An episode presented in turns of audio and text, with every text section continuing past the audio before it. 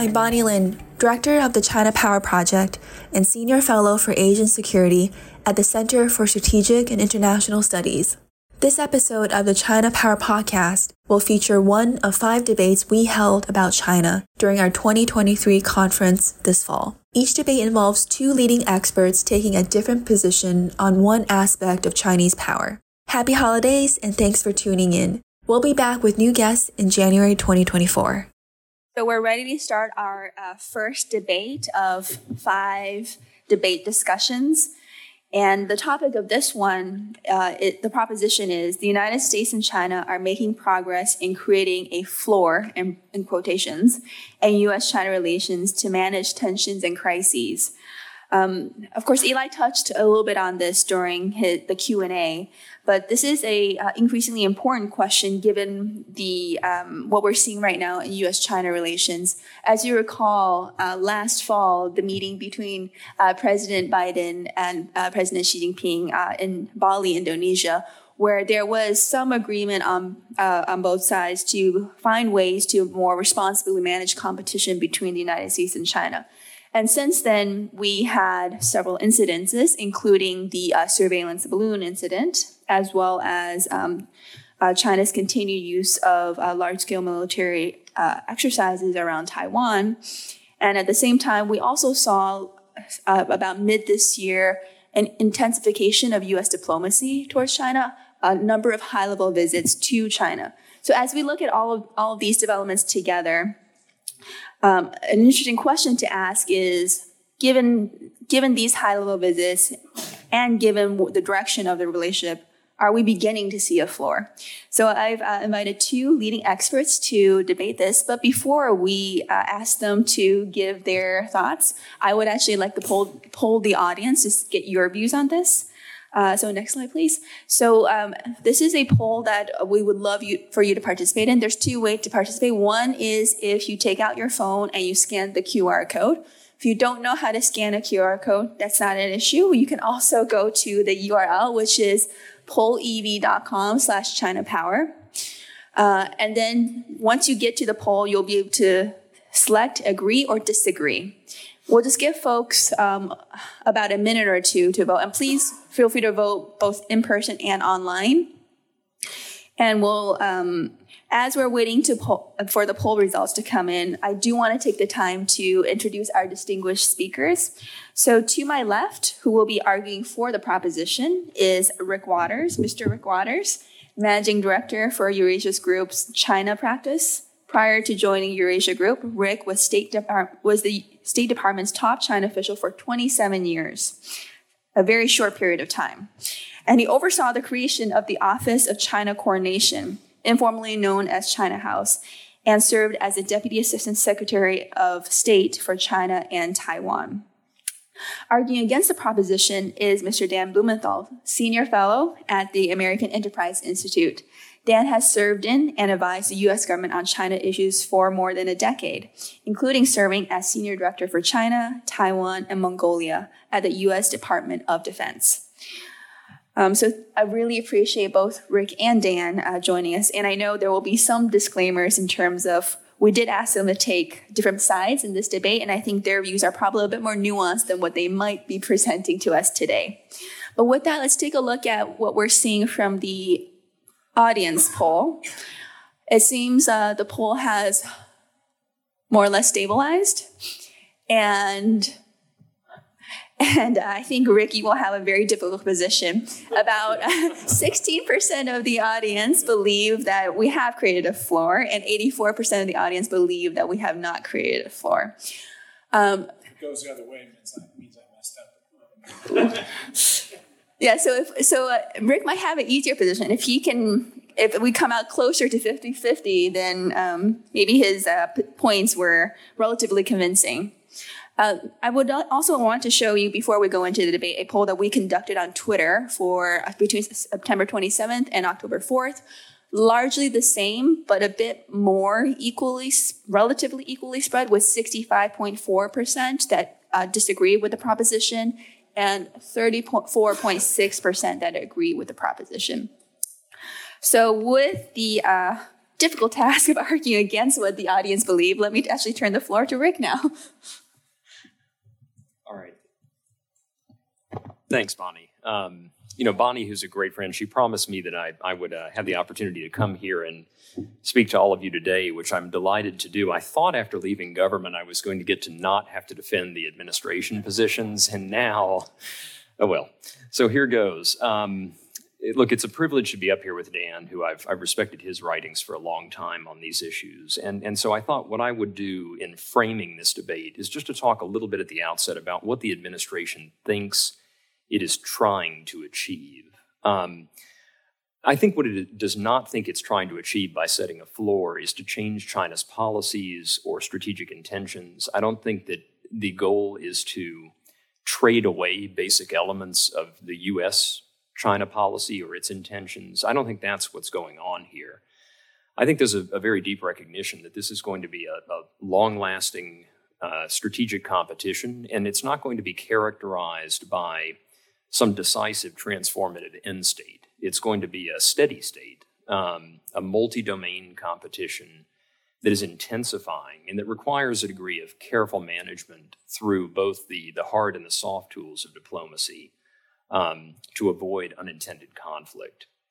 And so I think, in a way, when you look at the definition of a floor, eh, this, this I think is where we should be precise. I think the administration has two basic goals here. One is avoiding unintended conflict. It's not, it's not to say that, you know, at all cost, but you don't want to have conflict in areas that you don't desire. You don't want it to be a result of accidents or miscalculation.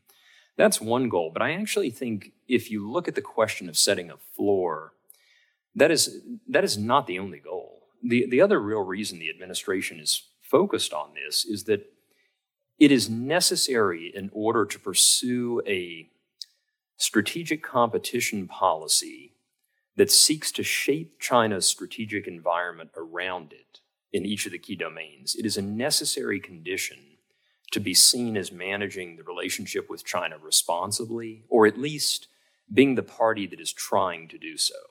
If, if the Americans are seen as reckless, it makes it harder in democratic politics in other countries and even sometimes in other politics to align with the US on interests that, that are shared to create that shaping coalition, the goal of which, again, is not to necessarily change China or its strategy, but to raise the cost of individual policies and therefore deter them or affect them. So if you keep those two goals in mind, setting a floor is about avoiding unintended conflict, but also creating an enabling environment for the shaping effort. That to me is definitionally the, the, the benchmark against which our, our clearly rigged poll should be judged.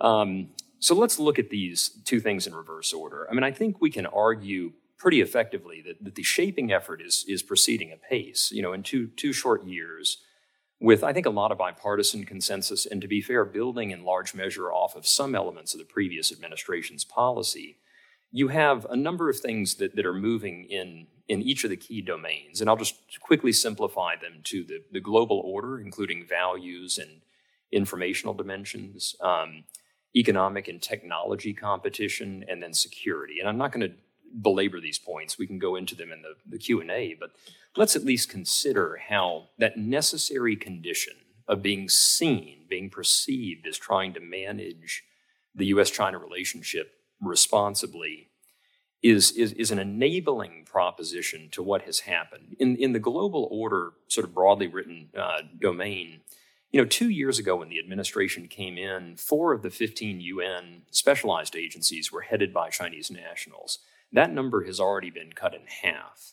And I think beyond the, the UN and UN uh, system itself, you have a very rapid emergence of a number of uh, new structures or the strengthening and repurposing of other structures in ways that are very fundamental to um, the US pursuit of strategic competition. You can look at the revitalization of the G7 and its uh, greater activism in shaping agendas on everything from cross strait deterrence and peace and stability to economic coercion. You can look at the AUKUS alliance, um, you can look at the, the fifth leader level summit of the Quad and the expansion and diversification of that agenda. And the truly remarkable developments between Seoul, Tokyo, and now at Camp David, a new trilateral process that, that will hopefully institutionalize a different level of cooperation between the three capitals. You've got a lot of active, active uh, activity in the Pacific Islands, including the two uh, summit level meetings that have occurred. And so, again, I'm not going to go through all of the lists, but I think you know we get a sense of the evolving geometry of the international order, and some element of which I really do think requires national governments perceiving that the Americans are not being reckless in order to align and support these initiatives. And I think in the values domain and in the defense of democracy here, um, nice thing about being out of government is I can be honest now. You know, I think that the the challenges are much um, more profound, and I do worry that progress in this area is, is lagging. But I do think that the bipartisan Uyghur Forced Labor Prevention Act and its impact on everything from supply chains to awareness of the forced labor problem is quite profound, both, both here at home and with uh, allies and partners abroad. So that's the global order dimension that has been enabled by the perception, whether or not it's been fully successful, of setting a floor.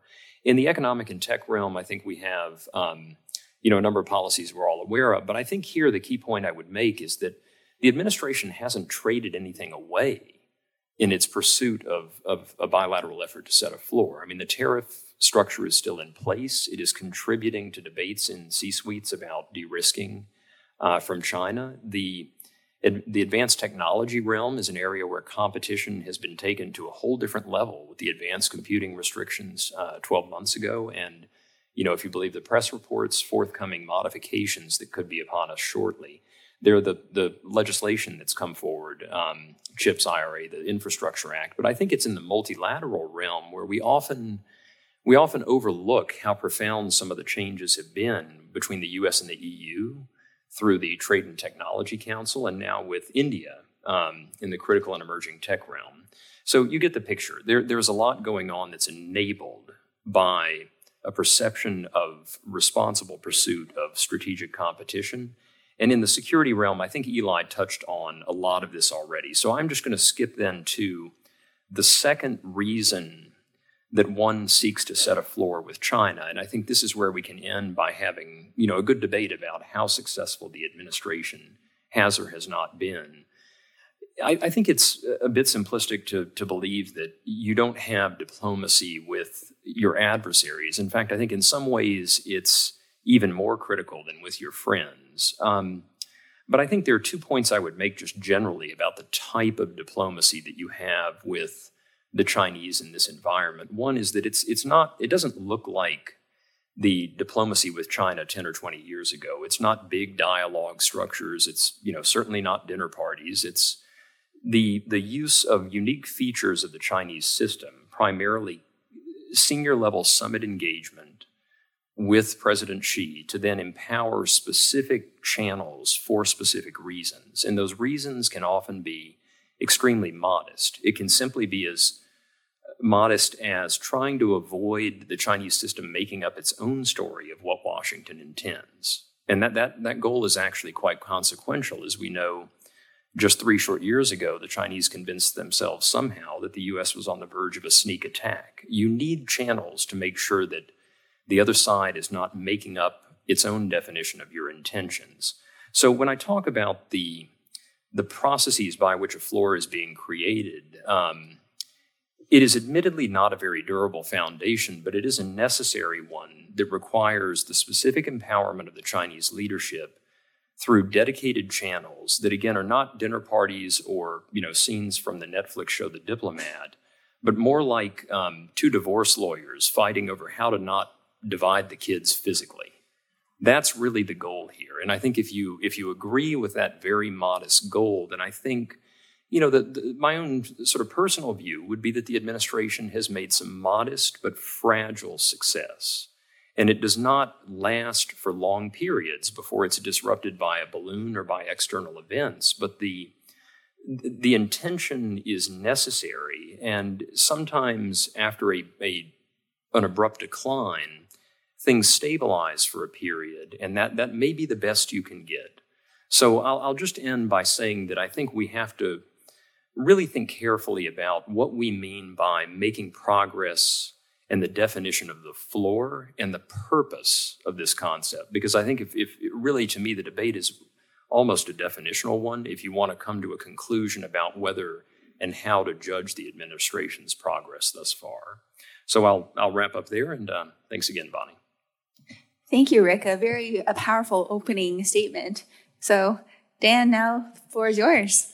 And um, thank you very much. I'm, I'm honored to be on uh, the stage with, with Rick, who's had a distinguished, uh, uh, not yet done, obviously, but a distinguished career in, in government and in China policy, and and uh, just honored to be on this uh, panel with him.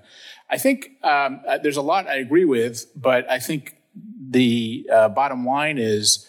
Um, Rick is sort of making the case for me as to why we're not close to a floor. And, and let, let, me explain why. Because there's three, three reasons, in my view. One is Xi doesn't want a floor. He, he has uh, prepared uh, China for what he calls the great and protracted struggle against the United States. What he wants is a sort of blanket acknowledgement of his core interests, and then perhaps we can talk. Uh, uh, China doesn't believe we want a floor.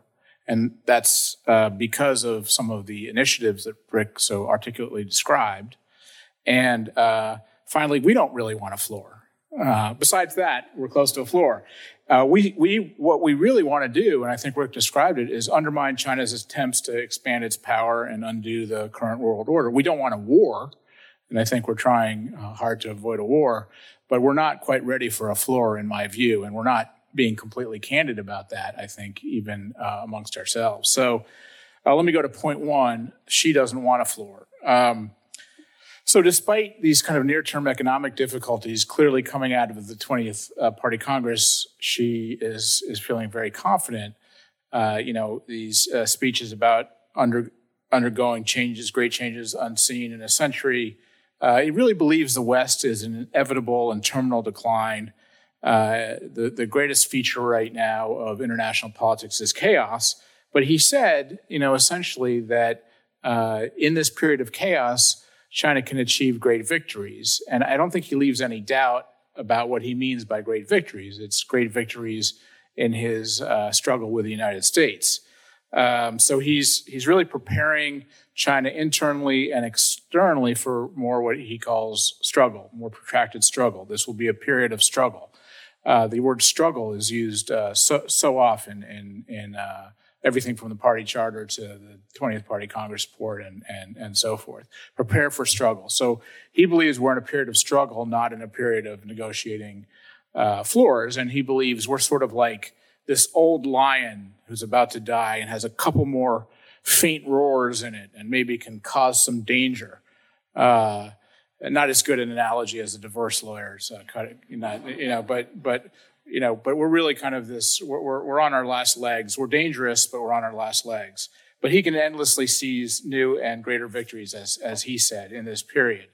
Uh, and um, this is what getting good at struggle uh, has looked like. Uh, you heard some of it from Ely uh, Ratner, which is more. Uh, this is an opportune time to flex military muscles in East Asia purposefully, purposefully take greater military risks, even seek military crises, uh, so that you can uh, reset. Uh, you know, reset what the new normal is. You know, and and the defense minister of China famously asked, you know, why are you even in our periphery to begin with? You know, what are we talking about? Why do we need to talk about uh, floors or guardrails? Get out of our periphery, and then we'll talk.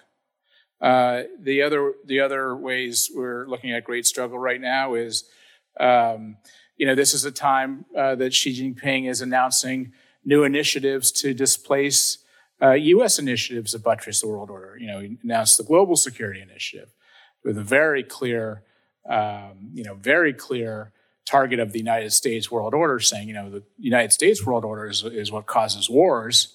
You know, the expansion of NATO, bloc politics, hegemonism, Cold War mentalities. That's what causes wars. He's going around the world saying, essentially, you know, uh, I, I, support Russia. Russia had no um, choice but to counterattack because the United States used the Ukraine as a pawn, warning other countries, including Taiwan, not to be used as a pawn. Uh, and he's making that case right now, and he's making that case aggressively. And he sees this opportunity with the, with the war in Ukraine as a way to pull more countries uh, into uh, away from the U.S. orbit. Uh, he sees this as a time to uh, broker such meetings as those between the Saudis and Iranians. Uh, it, it very much, you know, pointing out to us that we're uh, weakened in, in the Gulf and we made mistakes, and, and China is going to be the new power broker. Shore Putin, host Assad, host Abbas, you know, eh, challenging us in, in every way possible everywhere in the world uh, at this moment. Uh, there are just very few signs that, that Xi is impressed by our power and sees our attempt uh, at guardrails at anything but uh, sign of kind of uh, the last gasp of, of, of, of the lion, so to speak. Um, number two is China doesn't believe we want a floor, and I think that's where Rick I think made the case very well. When when when China hears uh, you know Secretary Blinken speak about shaping the environment through which China will rise, what they hear is you're containing us. That's what they hear, and uh, and they say stop containing us. And it is absolutely true. The administration has made great progress in this what I would call containment coalition or at least containment of its expansion coalition. You know, uh, the South Korea, Japan trilat is, is a great accomplishment. Uh, AUKUS is a great accomplishment. Uh, the fact that NATO is more interested than it was before in relations with Japan, and there's some something of a of a global coalition forming, uh, you know, that is identifying China as a systemic rival. You know, uh, I think that really is the, the beginning of a counter coalition against China, and that's how China sees it, and that's how we see it. Um, and and so uh, they don't believe we want a floor. And when Xi Jinping uh, met with Antony Blinken, you know he was very much in a mood to try to purposely humiliate him in terms of uh, the way he uh, arranged the seating and so forth. And you know that's very important, as all of you know, in Chinese strategic culture. Just who who is uh, coming as the ardent suitor, who's coming as the as the visitor, uh, who's coming as uh, the one making requests of of the other one, and and how are we going to be seated? We're not going to be seated as equal. Uh, you know, whereas in contrast to his meetings with uh, Bill Gates and Elon Musk and Henry Kissinger, really made a point of of of downplaying and downgrading his visit with Tony Blinken. But he chided him and he said competition among great powers does not conform to the trend of the times, let alone solve America's own problems. It was, it was a lecture. Don't come to me with, you know, uh, uh, talking about competition and guardrails. Stop competing. It's not in your interests. And, and inevitably you will lose. That's, that's the other big message. Inevitably you will lose. He talks about in very ideological terms that, that socialism will prevail over capitalism and so forth. This is not a man who is interested in, in seeking a floor. Uh, Wang Yi, uh, you know, told uh, Secretary Blinken, "There's no way to turn back the wheel of history." In other words, the wheel of history is turning towards us in China. You know, don't don't you know you're, you're coming here as a supplicant, fine, but you know, stop this competition. Here's the price if you want to really talk to us. We have a price, and the price is stop hyping the China threat theory and the technological and other sanctions against us. Oppose Taiwan independence. Stop interfering in China's affairs. Now, those are not things that we can do or are interested in doing. Not, not a single one of them. In fact, we're doing the opposite. And, and that's will bring me to the, my next point, which is we're not really interested in the floor, at least at not the price that's on the table. Uh, and of course, um, Qin Gang, before he disappeared, uh, you know, started railing against guardrails, railing against the guardrails and saying, guardrails, are you expecting us not to respond to attacks and slander? Now that's the kind of mood that Chinese high diplomats are in, which is you're, you're coming to us to talk about guardrails while you slander us and you contain us and you, and you interfere in our affairs and you don't oppose Taiwan independence. In fact, you support these separatists and so forth. And so that finally brings me to the to the point three, which is we don't really want a floor, at least not at the price that's that's given to us. Uh, we're not ready to back off from the diplomatic successes that uh, that that Rick uh, rightfully pointed out. There are quite a few diplomatic successes. Uh, we still have a lot of work to do to continue to build a coalition that counters China's aggression, that undermines its uh, malign influence. Uh, we're not interested in meeting uh, Tony, sorry, Wang Yi's demands. you know, I would add to the other, um, to the besides the diplomatic and geopolitical groupings that uh, that that uh, that, that uh, we talked about before that are very much seen as a containment coalition and, and, in some ways are very much a containment coalition. I would add that um, the technology restrictions, you know, the October seventh, twenty twenty two technology restrictions, really uh, uh, really harmed the the Chinese semiconductor industry. Right. That that's the Chinese view that as a as a hostile act. Now these are necessary acts that we have to take, in my view but uh, they're not viewed uh, as confidence building measures, as guardrails, or as floors by the Chinese, nor do we really view them as such either. Our security assistance to Taiwan is as strong as it ever has been. Uh, we're not uh, in the business of, of you know, opposing Taiwan independence. Uh, you heard from Ely all the different things we're doing around the region militarily to better posture ourselves. If I was a Chinese strategic planner, I would say, well, they're, they're really uh, you know, they're really tightening the noose. I mean, they're really containing us. Uh, so um, I don't think, you know, for for any of these reasons that we're close to a floor. I think that um, I don't think we I don't think we really truly want to be if we if we were candid. I think we are making uh, attempts. You know, we're sending cabinet officials to China. Uh, you know, to make these kinds of attempts, but they don't they don't return with very much. They don't return with very much, except for these lectures and uh, and these kinds of uh, you know the ire of the Chinese you know stop doing these things to us that are attempting to contain us. And ultimately Xi Jinping's very strategy his very interpretation of, geop- of the geopolitical time is that it's time for struggle. Uh, the ascension of his loyalists and his security services uh, in the 20th Party Congress is meant to batten down the hat- hatches for struggle. He talks about struggle uh, we will see more dangerous military exercises. We, we, we won't see talks between the PLA uh, and the U.S., and that's very purposeful. That's because uh, the way the Chinese think that we will stop our operations around China is if uh, they continue to behave in a manner so risky that we have to back off, uh, or else we will get into some kind of unwanted conflict. Thank you. Thank you, Dan. Also, a very forceful argument of um, why Xi doesn't want a floor and the United States doesn't want a floor. But maybe um, before I turn to Rick for uh, Rick, your rebuttals, uh, can I just ask for a quick clarification of what you mean by floor, Dan? I think you were using floor interchangeable with uh, confidence building measures, guardrails, basically ways in which you uh, the competition would be limited. But I just want to make sure that we get your definition too. Absolutely. So um, I, I, was taking the definition that um, that I, I thought was that that essentially we can negotiate a position with China uh, that uh, that uh, where the relationship doesn't descend any further into sort of spirals of tension, and uh, open up crisis communication and confidence building channels such that uh, things like um, the balloon incident and, and other incidents, military incidents around uh, China. Uh, you know, should something get out of control, we have a way to talk to the, the PLA. Uh, and ge- generally speaking, and a, a, loosening of tensions, a sort of detente. Great, thank you. Uh, so I think we have two slightly different definitions of how to uh, understand the floor. But um, hopefully, in the rebuttals, we'll we'll start converging the two definitions, and we'll have more uh, more of a um, direct response uh, from both ends. So, Rick, over to you.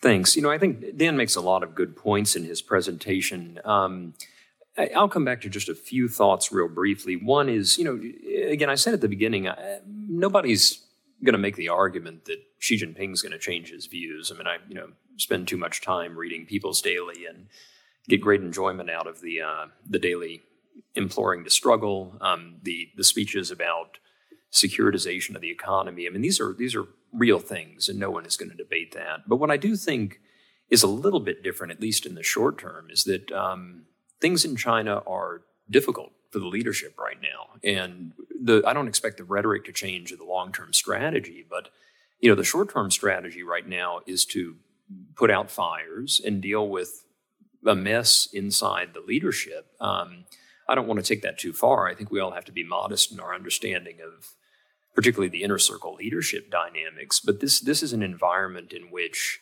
I would imagine if you're sitting in Zhongnanhai, you're you're getting frustrated at being blamed for a bunch of legacy economic issues that your your own policy prescriptions are not going to solve, and your new state councilors are running into problems, shall we say, that that are taking up a lot of your time as well. And you know, so in a way, the fact that uh, the leadership may not want new external headaches in the short term is a source of modest leverage. I don't think we should overstate that. But I think where you see this playing out, and it's, you know, it's subtle, but it's also in the language, is that 10 years ago, you know, when you would prepare a US China uh, meeting, there would be a very maximalist definition of what a floor entailed. It would be like a G2 condominium arrangement, new model of great power relations. Let's collude together to solve the world's problems by one side's definition, perhaps.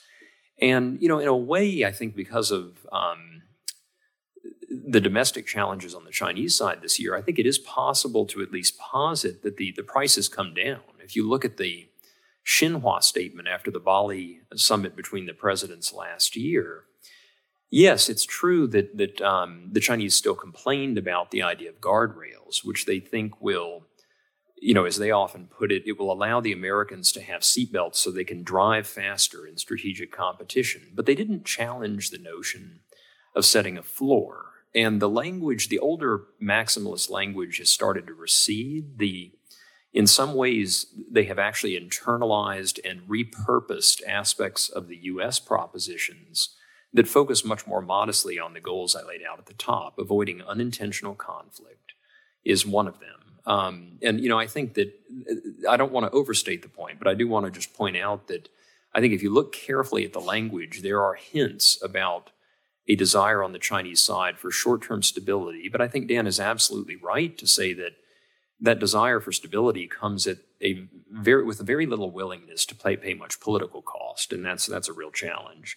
The second thing is that. Um, you know, I think there there are some indications of where a floor is being set in practical ways. Um, I mean, it is true that with the balloon uh, and with the, the Speaker Pelosi's visit last year, you know, mill mill channels were frozen. They're gradually reopening quietly, but I've never really viewed the mill mill channels as the ones that will play a much of a role anyway on issues like that. I, I was in Beijing for both the uh, accidental bombing of the Chinese embassy in 1998 in Belgrade and for the EP3 crisis in 2001. And, you know, watching these, those chapters in history from the sidelines or from a very junior role in the embassy, it was clear that the only channels that will ever exist in a crisis will likely be the ones approved by the party after they have deliberated the principles of their response. And those will probably be foreign ministry channels or maybe back channels, but the PLA is very seldom the channel for resolution or management of a severe crisis like that. And that was the same pattern that played out during the period of the balloon when the, the primary channels were between um, senior officials at the State Department and the NSC and then Ambassador Qin Gang, or in the field between Ambassador Nick Burns and the Foreign Ministry. And so you know, again, it's it's a very thin floor. I don't want to make more of it than there is, but that that that's just a steady state of the relationship that will persist. Um, I do think that in some other areas of the relationship, you know, if you look at what we mean by floor, there there is a risk that China will overreact to restrictions or policies that it misunderstands. And you know, technology is a great example where coming into this year, I think there was a bedrock conviction that the, the U.S. was embarked on an all out containment effort to go all the way as far as it could in every aspect of advanced technology. And yet, I do think some of the modest channels that have been set up between commerce and their counterparts have started to explain where the boundaries may be. They have shown there is a pathway for Chinese firms that are not involved in civil military integration to come off of entities lists.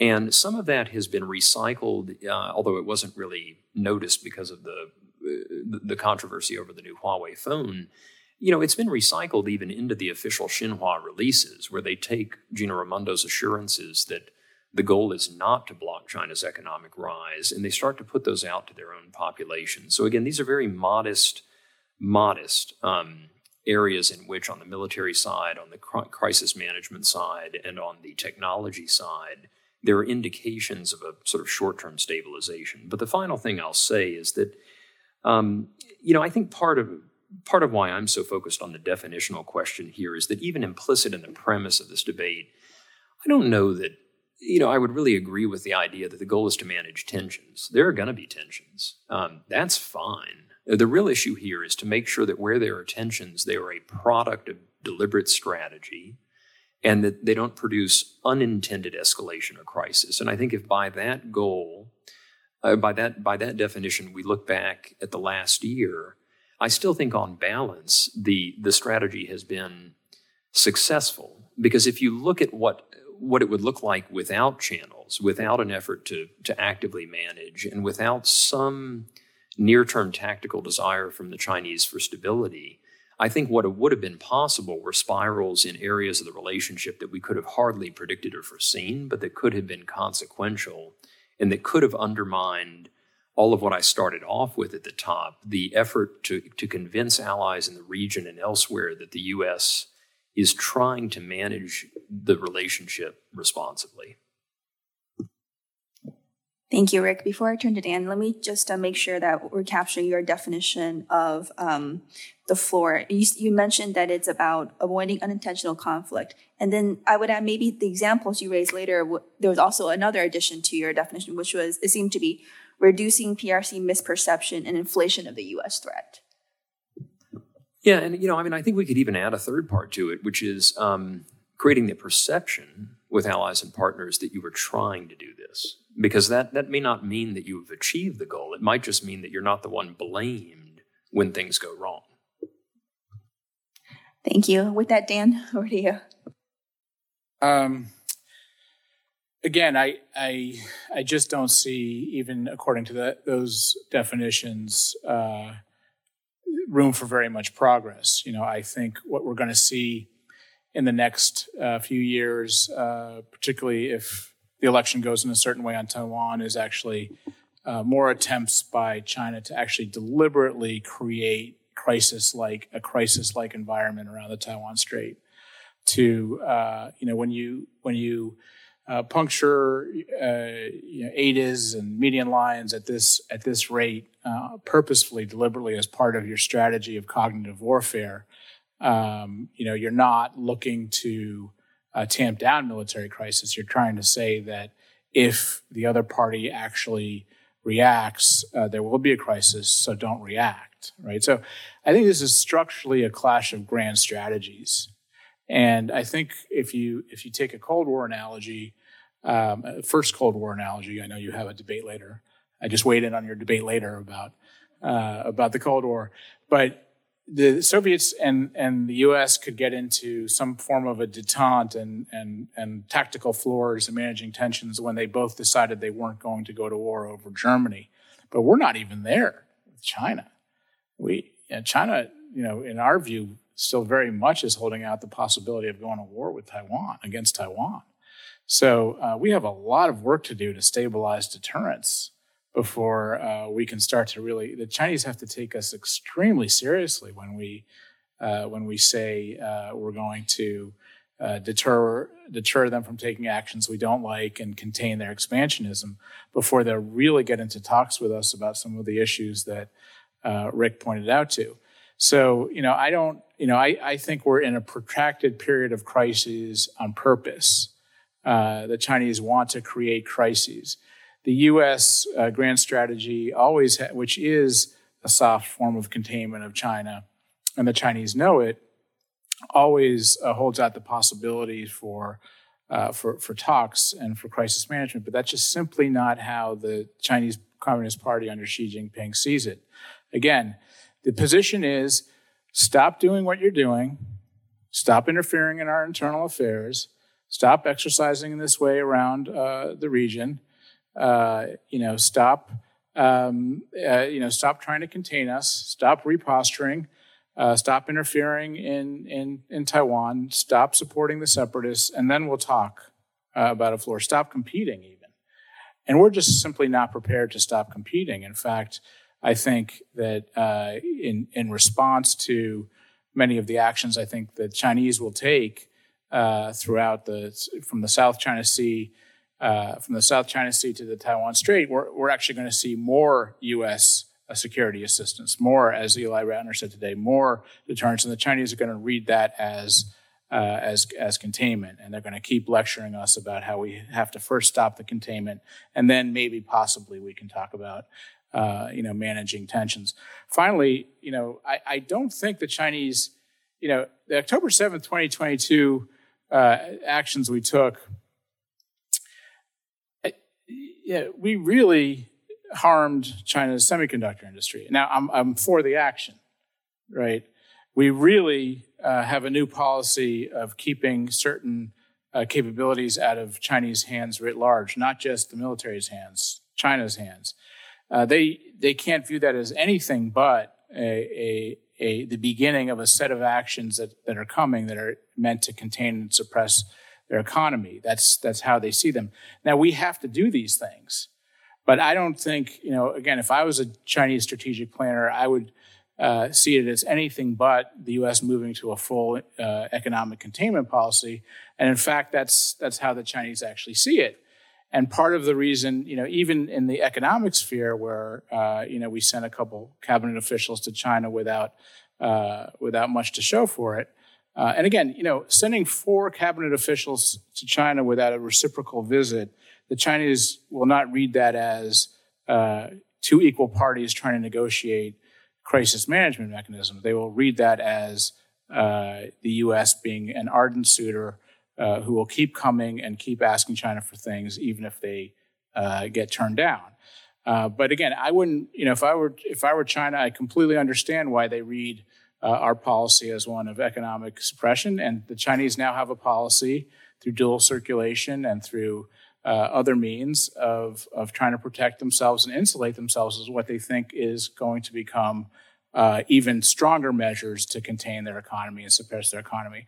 So even in areas where you would think that there could be more of a detente uh, in commercial relations, I think the Chinese also view that as another area of struggle as another area of tension and another area where it's difficult to, to, to build confidence and uh, you know to manage tensions and crisis and create that floor.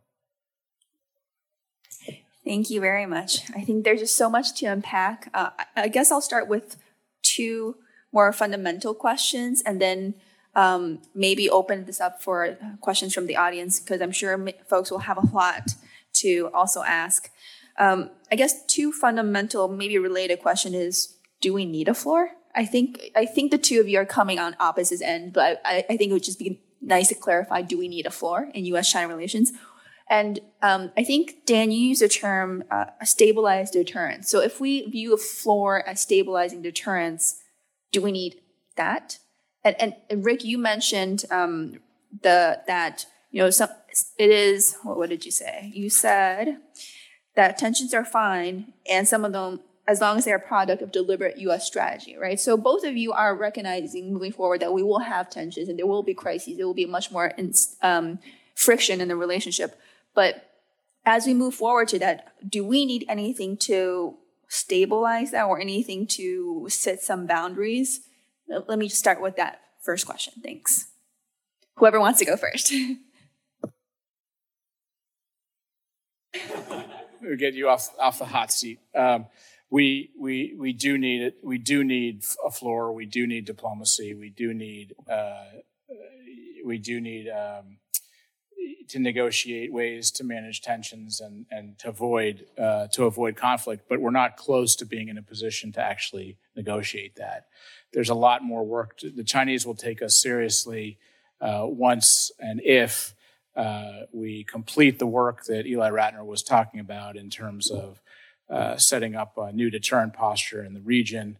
Uh, we haven't even we haven't even discussed the level of um, instability the Chinese are, are introducing into the system with their nuclear plans that Ely Ratner meant uh, meant to uh, you know. And th- there's a reason that that they're not transparent about it. It's it's it's meant you know rather than creating confidence, it's it's meant to undermine confidence. You know, Chinese grand strategy, Chinese military strategy is is very much meant to undermine confidence and to keep us on our heels. Now, the answer to that, the way to get to a stabilized deterrence is to really finish the work uh, that we've been talking about and Rick art- articulated uh, earlier in, in, this panel, which is um, these these various uh, coalitions that we have negotiated have to really uh, take hold and be strengthened and turn into something more than the you know something even stronger. So the Quad, AUKUS, uh, the Trilateral, uh, some of the other mini laterals uh, more credible combat power has to be in the region, as as Ely Ratner mentioned, in ways that the Chinese really feel like it's too costly uh, to continue behaving in this fashion.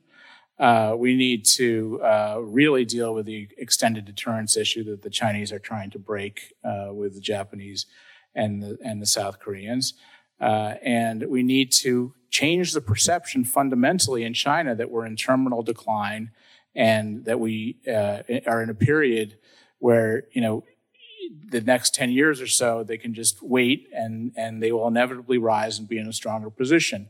Uh, we we ought not uh, go running to China seeking detente when they're not looking uh, to reciprocate you know they'll they'll talk to us when they feel like they have something to talk to us about and really that at the end of the day uh, means continuing the work of building these alliance coalitions, building up the military power, continuing to uh, do the kinds of things we did October 7th, 2022, keeping uh, high technology out of China's hands.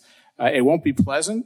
There'll be more conflictual relations during that period of time, but I think we will get to a stabilized deterrence if we uh, if we if we take these uh, stronger measures to undermine their confidence to um, uh, you know contain their expansion and, and to subvert their attempts to um, uh, you know subvert their attempts to under, undo the world order. Well, I, I'm finding myself in too much agreement with Dan, so I'll accentuate the differences just for the fun of it. Um, no, I think I think there are some areas where, you know, to be honest, I think eh, this is where the, the definitional struggle actually comes in. I mean, if you think of let's quantify this a little bit. Where where have floors been set? I mean, you look back at, you know, February of last year, Xi Jinping and Putin standing together at the Winter Olympics just before the Ukraine invasion.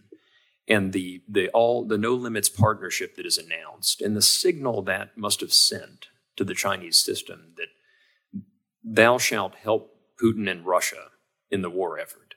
You know, you fast forward only three short months, and US, European, and partner diplomacy succeeded, I think, in setting a floor in the sense that China did not do what many feared at the time, and what I think, you know, has been in the public domain. A lot of intelligence professionals and uh, thoughtful analysts were worried might happen which was that China would translate no limits into provision of lethal support or significant efforts to undermine and evade sanctions. And so I think that's an example of where, you know, I would actually agree with Dan in many of the um, strategic and hard military realms. It's it's necessary to build the hard tools of deterrence before we will get to progress in those areas. But in other elements of the relationship, in the diplomatic realm, um, most prominently, I do think there are areas in which um, partial floors have been established that have proven durable even through the, the balloon chapter. And so we have to maybe quantify a bit. I think going forward, and this is where I'll leave off, Bonny,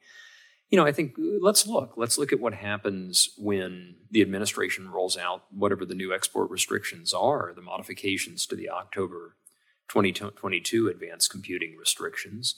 You know, how will that affect who China sends to APEC. I mean, there are questions out there that might be the metric that we can't predict right now. Um, but I, I, do think that um, one of the questions that I will be looking at the most closely is there has been a bit of a modest floor of sorts in how the Chinese play in our domestic politics. And, you know, in 2016, there were debates in Beijing when I was there about should they go a bit step a bit beyond the propaganda onslaught the generalized effort to erode perceptions of U.S. democracy to actually play in the Russian like interference game. I hope that doesn't happen, but I think that there are flaws in some of those areas about how China plays in our politics that, that could be fragile but still persist. Great. Thank you very much, uh, Rick and Dan. I do want to make sure that I'm leaving some time for Q&A. So we have about uh, 15 minutes for questions before we will go return back to our final poll of the audience. So please raise your hand if you have a question and we will have rotating uh, microphones for those who are here in person. Hi, thanks. Uh, Chase Winter with Energy Intelligence. Um, can you talk a little bit about sort of the geoeconomic competition between the two sides? Um, obviously, since we cover energy, I'm interested in the sort of oil sector, but also um, the renewables with you know the U.S. industrial policy, and you see now, for example, um, in Europe, sort of a backlash against uh, Chinese EVs. Um, so yeah, you could just stress sort of how this economic uh, tensions play into the political ties as well. And maybe how economic tensions relate to floor in U.S. China relations too.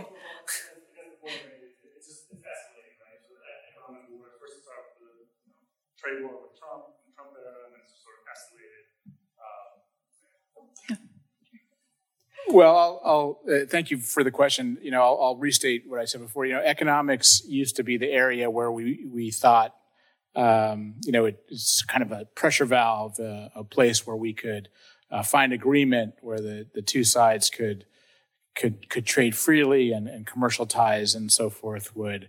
Um, you know, would would provide a distraction from from other forms of competition, but I just don't think that's true anymore. And this sort of goes to the centrality of my argument. I don't think it was, you know, I, I, it was it was the Chinese that really started the the economic warfare. You know, going back to it depends where you want to start. I mean, you can you can start with.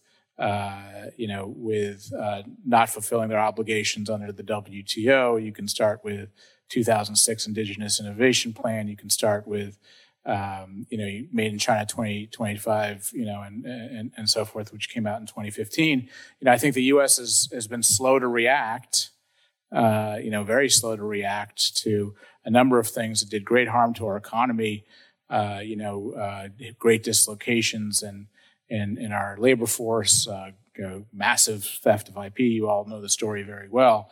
Uh, but but now that we have started fitfully to react, uh, you know, these October seventh, twenty twenty two. Sanctions, other measures the Trump administration took, some continued by the Biden administration. You know, the Chinese are now uh, saying openly that you know economics is, is a domain of of conflict. Economics is a domain of warfare. that they have to build their supply chains and use uh, their consumer markets in ways that build leverage over the rest of the world. You know, that it's not so much about uh, economic growth anymore, if at all. It's about who has more economic leverage. Uh, and the Chinese have built positions of great economic leverage from uh, the pharmaceutical supply chain to, uh, you know, to the EV supply chain, as you mentioned. you know, and and again, I think it's it's been a mistake. I mean, you know, to um, you know, we're, we're going to move to a situation where we are more dependent on the Chinese EV supply chain. They will weaponize that. And that's to my point, you know, this is not a country looking for uh, floors or minimizing tensions. This is a country looking for leverage. This is a country looking to struggle with us. This is a country that thinks that, that, that over time they have the advantage and they will keep building points of advantage.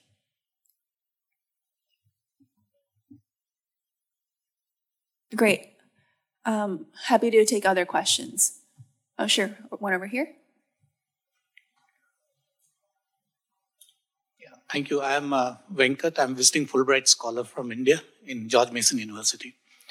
So, uh, you know, this whole question of floor is intriguing to me because uh, invariably the Chinese would see the Americans as, uh, you know, determining where US would cooperate and where US would, US would not cooperate.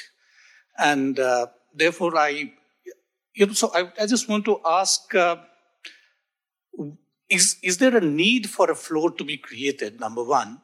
Because in the process of creating this floor, you're acknowledging, you know, the growing Chinese presence.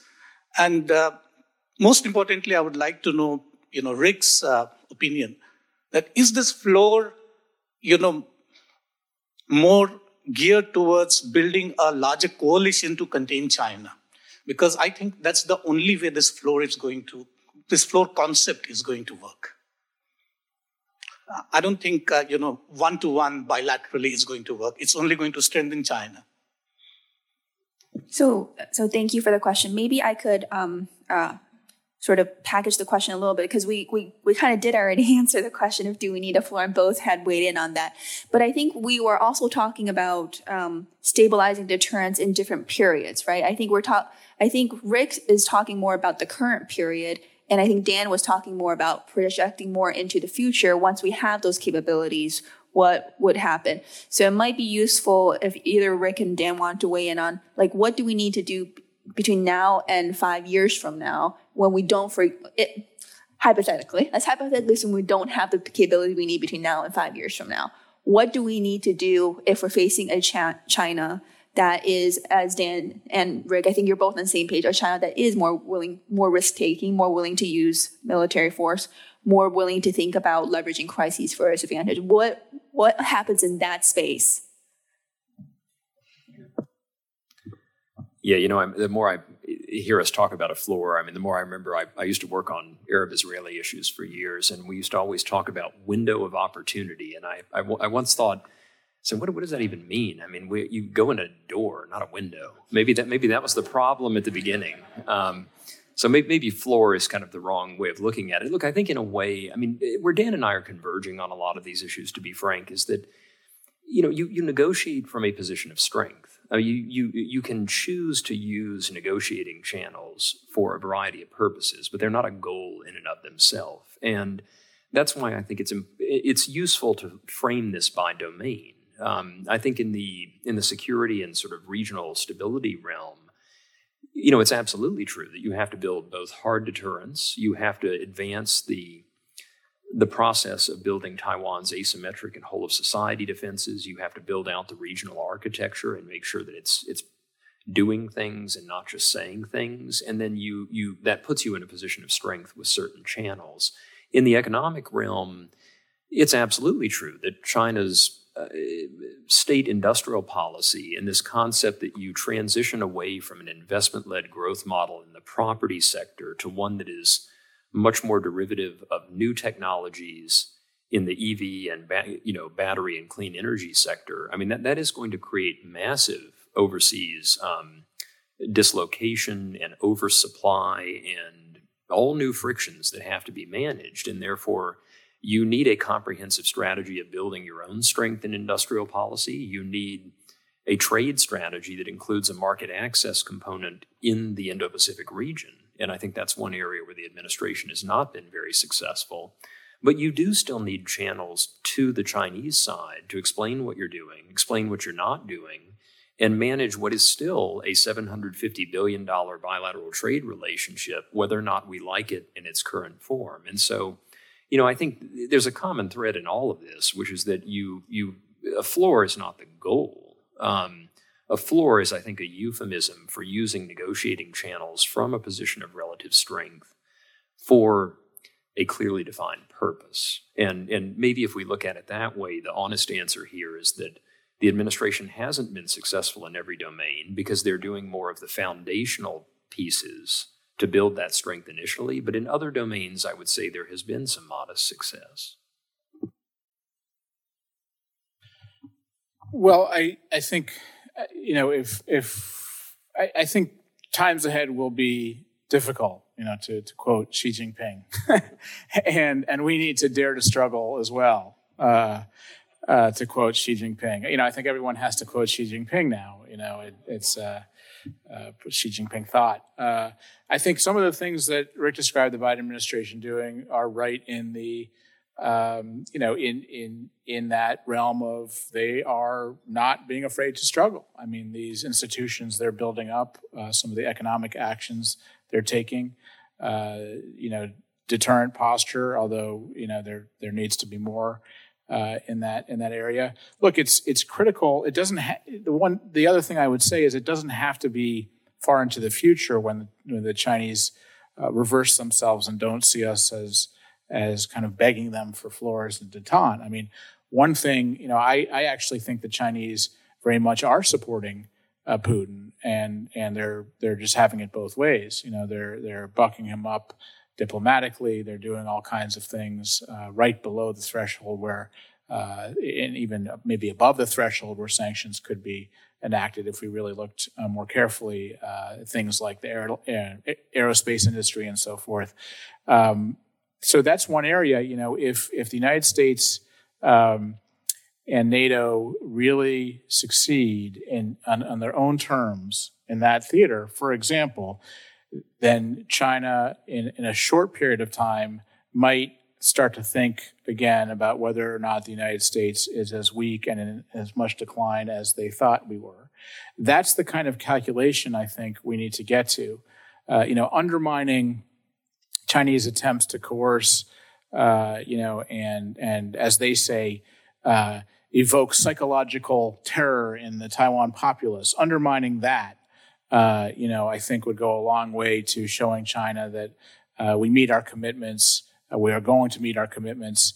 Uh, we are going to struggle too. We are going to struggle precisely at the time, as Rick described, uh, that Xi Jinping is facing difficulties. I think this is precisely the time to create more problems for him uh, when he's feeling less secure at home, such such that he will have more reason to try to stabilize things. But we have to, you know, we have to dare to struggle. That's that's really the the slogan that we should take up in order to get to that uh, place of, of of some stability in our relationship. So in some way, Dan, you're saying Xi Jinping is right. China has to do a struggle, and the United States has to well, do a struggle. He started it. okay. Okay.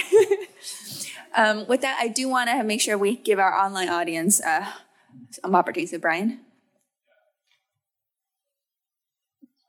Um, yeah. So one question is, how do third parties fit into perceptions in Washington and Beijing about putting a floor in the relationship? So you know, for the U.S. perspective, how do allies fit into that? Uh, and, and, from China, how do countries like Russia uh, or some of its other partners fit into their calculus?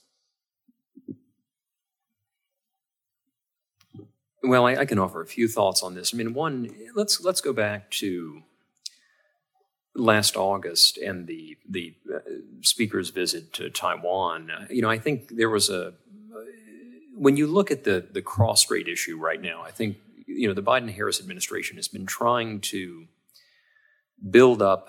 Um, the hard aspects of deterrence, and this has been very much a partnership with, with President Tsai and the Taiwan leadership. But when that when that event occurred, um, it wasn't just the hard aspects of deterrence that were important. It was also the very slow and deliberative process, working with third parties, working with other governments to to signal publicly to Beijing that there was a common interest in peace and stability in in the cross-strait context. And that that diplomatic effort, I mean, it does have some real, albeit subtle, deterrence value. But you know, the flip side of the coin was that many of the countries who we were working with to negotiate those statements, um, they, they didn't want a U.S. that appeared reckless, that appeared to be triggering crises for reasons that were not strategic. And so I think that, that that's a good example of where third parties come in. They can play a very important role in signaling to Beijing that this isn't just a US, US China problem, it's a global problem. It's a problem that would have immense impact on national economies and different uh, uh, macroeconomic considerations, even for countries in the global south who may think they don't care. But at the end of the day, those third party voices are a critical component, secondary component perhaps, of the overall deterrent effort in the cross strait context. And that requires uh, an enabling condition, which is the perception of responsible management of the relationship. Uh, you know, I, I, think third parties play play an enormous role, and and so many uh, are are asking the United States to to do more to uh, you know to contain China's expansionism, to establish a favorable balance of power. You know, AUKUS uh, the trilateral with Japan and South Korea, uh, some of the new movements in NATO and the EU. Uh, extremely important, extremely important over time to show China that this is uh, they will not succeed in what they're trying to do in trying to undermine a world order that has uh, been of great benefit to, to many of these countries. We do have to be very careful, though, in terms of our language. Um, you know, when we start to seem like we're seeking a detente for detente's sake, or we start to um, uh, chase China around for meetings and so forth, it does signal uh, two things to allies at times. One, uh, that those who are on the fence are now uh, seeing the United States kind of uh, move off a um, a more realistic and uh, hardened policy, and therefore they might have an excuse to do so as well. So we, we really need to toe the line and be careful in changing our language from um, you know competition to detente, changing our language from decoupling to de-risking, because it's tough enough to build these coalitions to begin with. We don't want to give anyone the perception that we're not sticking to our guns uh, on on those policies. Great, thank you. Uh, I do want to collect two final questions from the audience here and then wrap it up and do the final poll. So if you have a question, raise your hand. So one here, and then I think I saw one in the back for a while.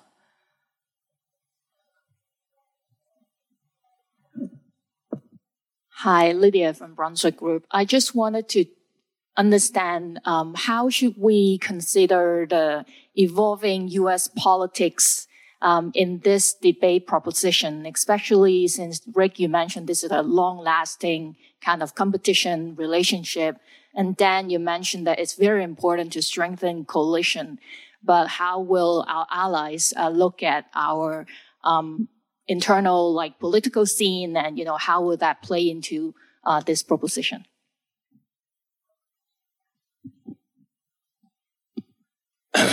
My name is Samar Chatterjee, Safe Foundation. Um, I, I guess uh, the relationship between China and the United States is a relationship between two big bullies, you know. Uh, United States has been since the Second World War, at least, and maybe before in South America, um, was a big bully. Uh, and the Chinese have been historically, but there was a period where they were subjugated by the Western powers and so on. So, but now that after China, Nixon's visit was a clear indication that China wanted a change in relationship with respect to Soviet Union. And therefore, they were using the United States, and United States was using China against the Soviet Union, as well as India. But That was the, uh, because India told the United States, please don't visit China, don't create a relationship. However, this rocky relationship should continue unless it leads to a third world war, because it appears now it's not going to be the third world war between the United States and Russia. It, it's probably going to be the United States and Russia and China unless US changes its policy and moves one of them out. So sorry, did I hear a question there? Uh, yes, I, I don't think there is a solution other than keep bullying each other and finding ways because you've got to live on the same earth. So you cannot keep fighting. You've got to come to some agreements. And, and Russia, uh, China knows that there okay. is Thank not you. going to be just pick and choose. Thank you. Thank you. So uh, we have like uh, two minutes, so pick and choose whatever questions that you may want to weigh in on or not. Uh, the easy question of U.S. internal politics. Um, you know, I, I, look, I think uh, President Biden is is correct about. Um, we have got to demonstrate that democracy can deliver. Uh, it's under threat worldwide. It's under threat uh, by China. It's under threat by Russia. Uh, it's under threat by uh, states aligned with them.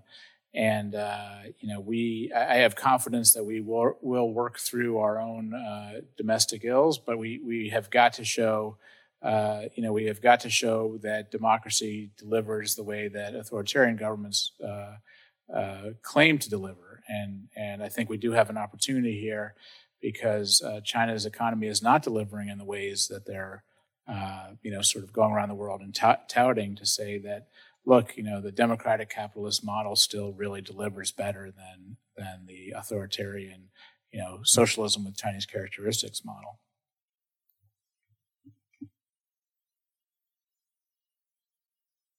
Great, perfect timing. We have one more minute for the, our final poll. Um, so I think um, I think our speakers are actually more aligned than actually arguing against each other. So maybe let's let me add a, a, a slight adjustment to the poll. So the United States and China are making some progress in creating a floor in U.S.-China relations, managing tensions and crises. Let's let's add that sum in there to see if that changes this poll at all. This is very interesting. So I think most people agree that um, we're not making too much progress. So I think they're very much aligned with both of you, and I think um, they're all, they also, however, are seeing maybe some hopeful elements of there. So I would uh, commend you for both having a excellent uh, debate and both presenting very forceful arguments. So thank you both very much. I, I, I call this a. I think this is a draw. She changed. She changed the question. To be fair to Dan. Did it actually come out as a draw? I think. Yeah. I think. I think.